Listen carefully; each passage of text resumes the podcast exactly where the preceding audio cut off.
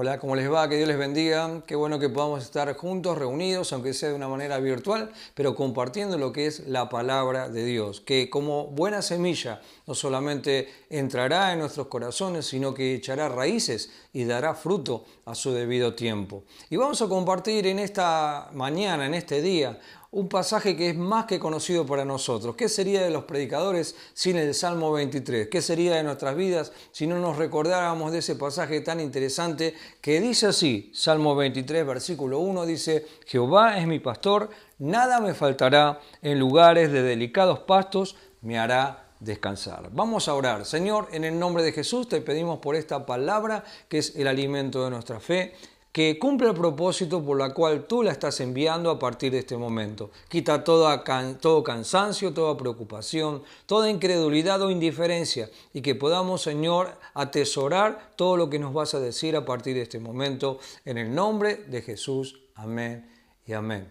Y sabe que un detalle importante, que es el versículo 2, dice, en lugares de delicados pastos, dice el Señor, me hará descansar. ¿Necesitas descanso? necesitamos descanso, creo que estamos viviendo tiempos bastante difíciles, en lo cual aún la persona que por otro tiempo creía hacerse fuerte, creía estar seguro, hoy necesita el descanso que solamente Dios le puede dar. Por eso es interesante, vamos a profundizar sobre este concepto de que el Señor nos va a apacentar. ¿Qué quiere decir apacentar? Nos va a hacer deleitar en pastos verdes y frescos. Por eso yo quisiera que compartamos un pasaje que está en el Evangelio según San Marcos capítulo 6 versículo 32 en adelante. Saben de que este relato, que es conocido por nosotros como la alimentación de los 5000, es un relato que está en los cuatro evangelios. ¿Por qué me parece importante recalcar? Fue tan importante esa situación de que no hubo ninguno de los evangelios que obvió esta historia o descartó de incluirla dentro de todos los relatos del evangelio de Jesús. Por eso vamos directamente a Marcos capítulo 6, versículo 32 que dice así la palabra del Señor. Los discípulos y Jesús se fueron solos en una barca a un desierto, pero muchos los vieron ir y le reconocieron y muchos fueron allá a pie desde las ciudades y llegaron antes que ellos se juntaron a él. Y salió Jesús y vio una gran multitud y tuvo compasión de ellos, porque eran como ovejas que no tenían pastor y comenzó a enseñarles muchas cosas. Cuando ya era muy avanzada la hora, sus discípulos se acercaron a él diciendo, el lugar es desierto y la hora ya muy avanzada. Despídelos para que vayan a los campos y aldeas de alrededor y compren pan, pues no tienen que comer. Saben que todos los finales felices, por supuesto, ustedes están esperando de que yo me enfoque específicamente en el momento de la multiplicación de panes y peces, en lo cual toda esta gente pudo alimentarse. Pero saben que muchas veces para que haya un final feliz hay momentos difíciles que superar, hay situaciones adversas que superar. Y por eso lo que quiero compartir primeramente los detalles del relato histórico que recién hemos compartido y hemos leído. Dice el Evangelio de que los discípulos y Jesús estaban cansados de haber trabajado muchas horas sanando enfermos Jesús, predicando la palabra y ayudando a los necesitados.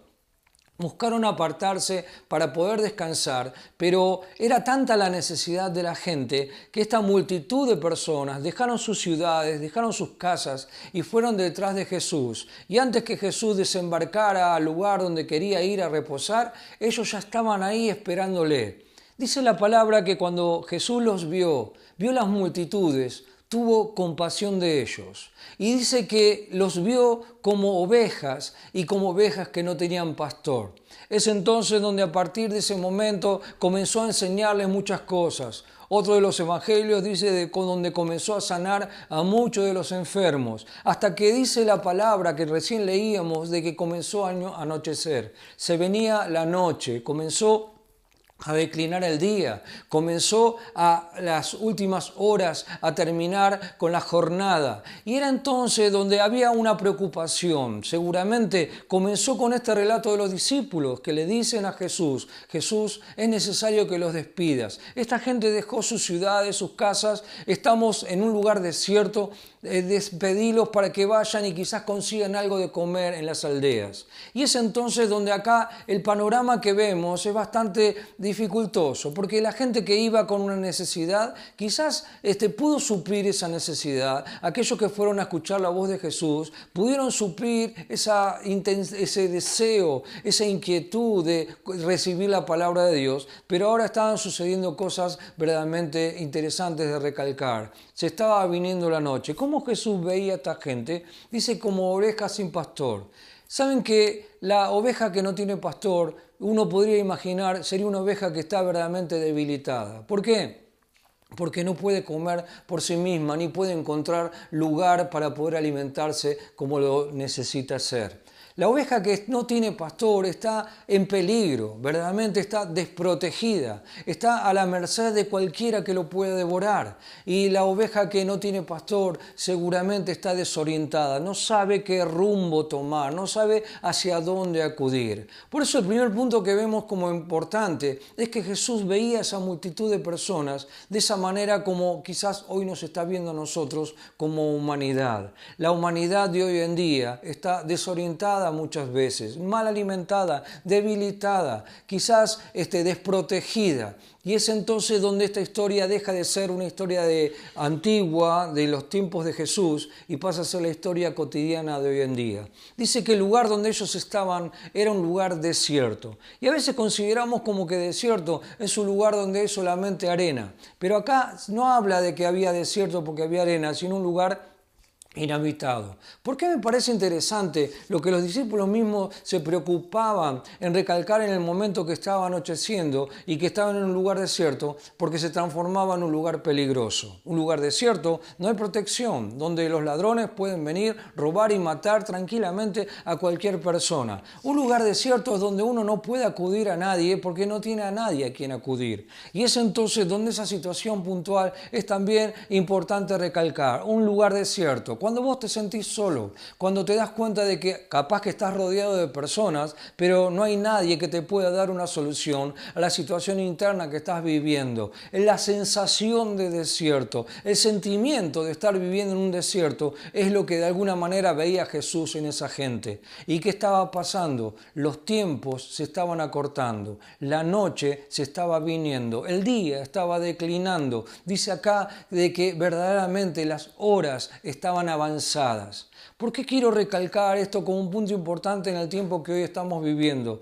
Los últimos tiempos se están acercando. Se está viniendo la noche a toda la historia de la humanidad. Y lo vemos por qué? Por las circunstancias que están pasando. Y muchos lo ven como un mensaje negativo, destructivo pesimista. Y yo te diría que todo por el contrario, cuando la noche está declinando, cuando aparentemente todo está en oscuridad, cuando aparentemente el peligro, la desazón, el hambre, la necesidad va a crecer, es quizás también el momento de la oportunidad de que Dios se manifieste.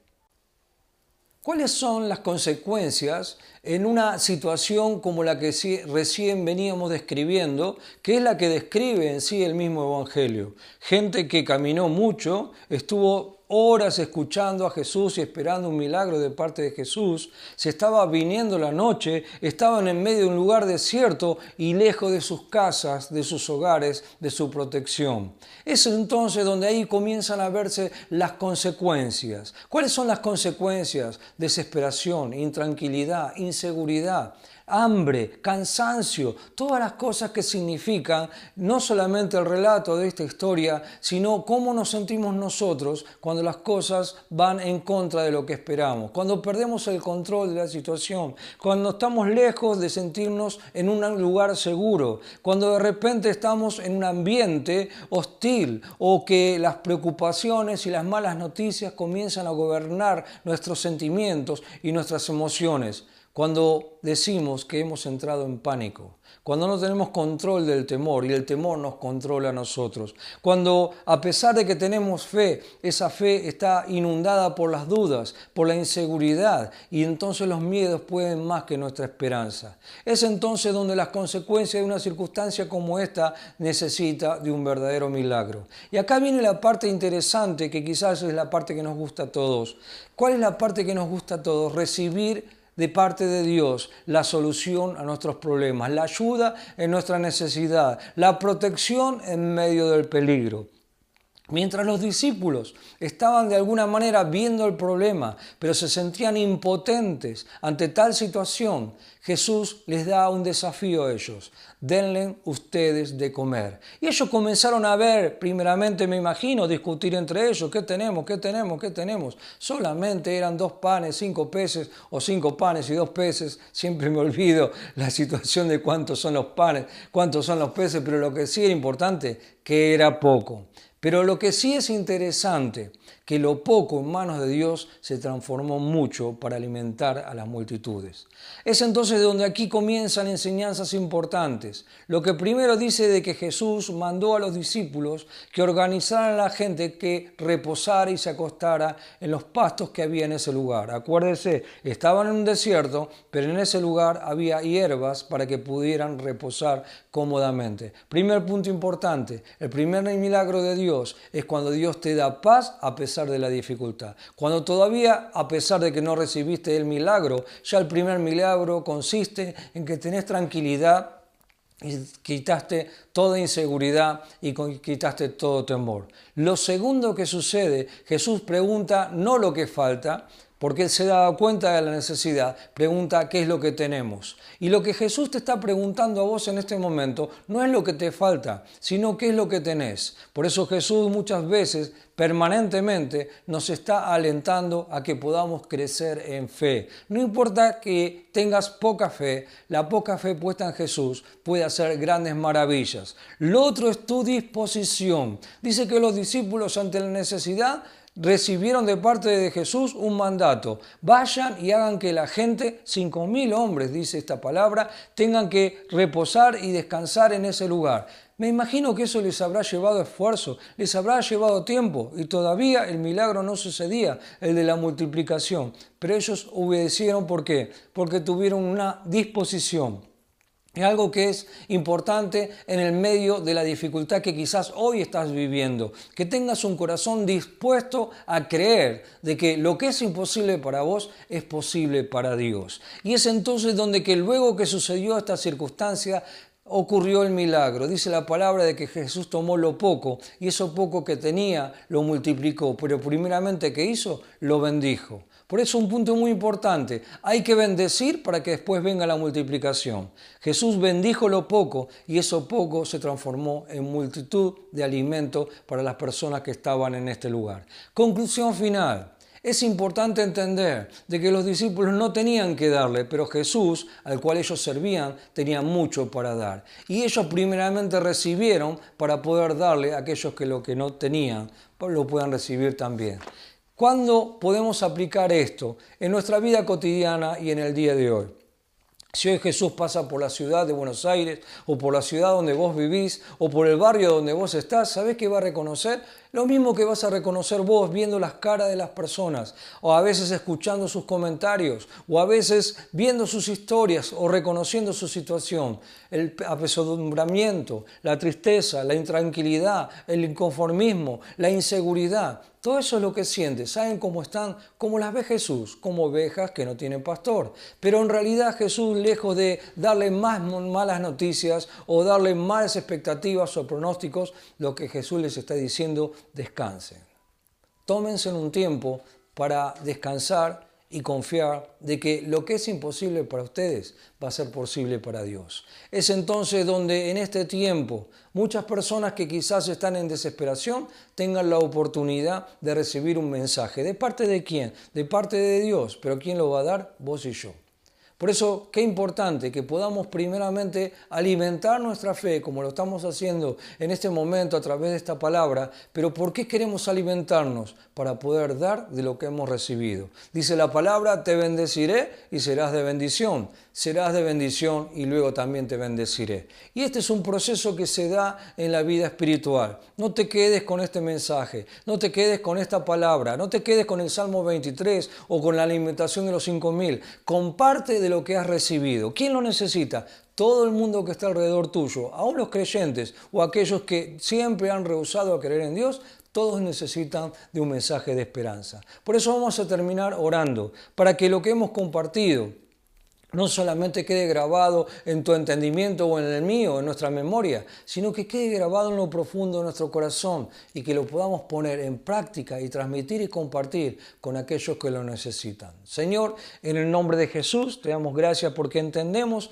que estamos en tiempos difíciles, Señor. El día se acaba, estamos, Señor, en los últimos tiempos, Señor, y avecina la noche, Señor, porque las últimas horas se están acercando. Pero, Señor, creemos que en este tiempo, lejos de ser un problema o una adversidad, es el mejor tiempo para predicar y sembrar de tu palabra. A una multitud, Señor, que son como ovejas que no tienen pastor, que están hambrientos, que están necesitados, que están desorientados, que están desesperados. Pero, Señor, vos nos vas a enviar a nosotros para que primeramente recibamos de tu palabra y también le podamos llevar palabra a aquel que no la tiene. Te pido por cada uno de los que están viendo o escuchando, Señor, esta palabra. Te pido por aquellas familias que estamos aquí representando te pedimos por la iglesia, te pedimos por nuestra congregación, te pedimos por los líderes y obreros, pastores, evangelistas, que puedan llevar tu evangelio, Señor, sabiendo que es un evangelio de vida y de salvación para aquellos que crean.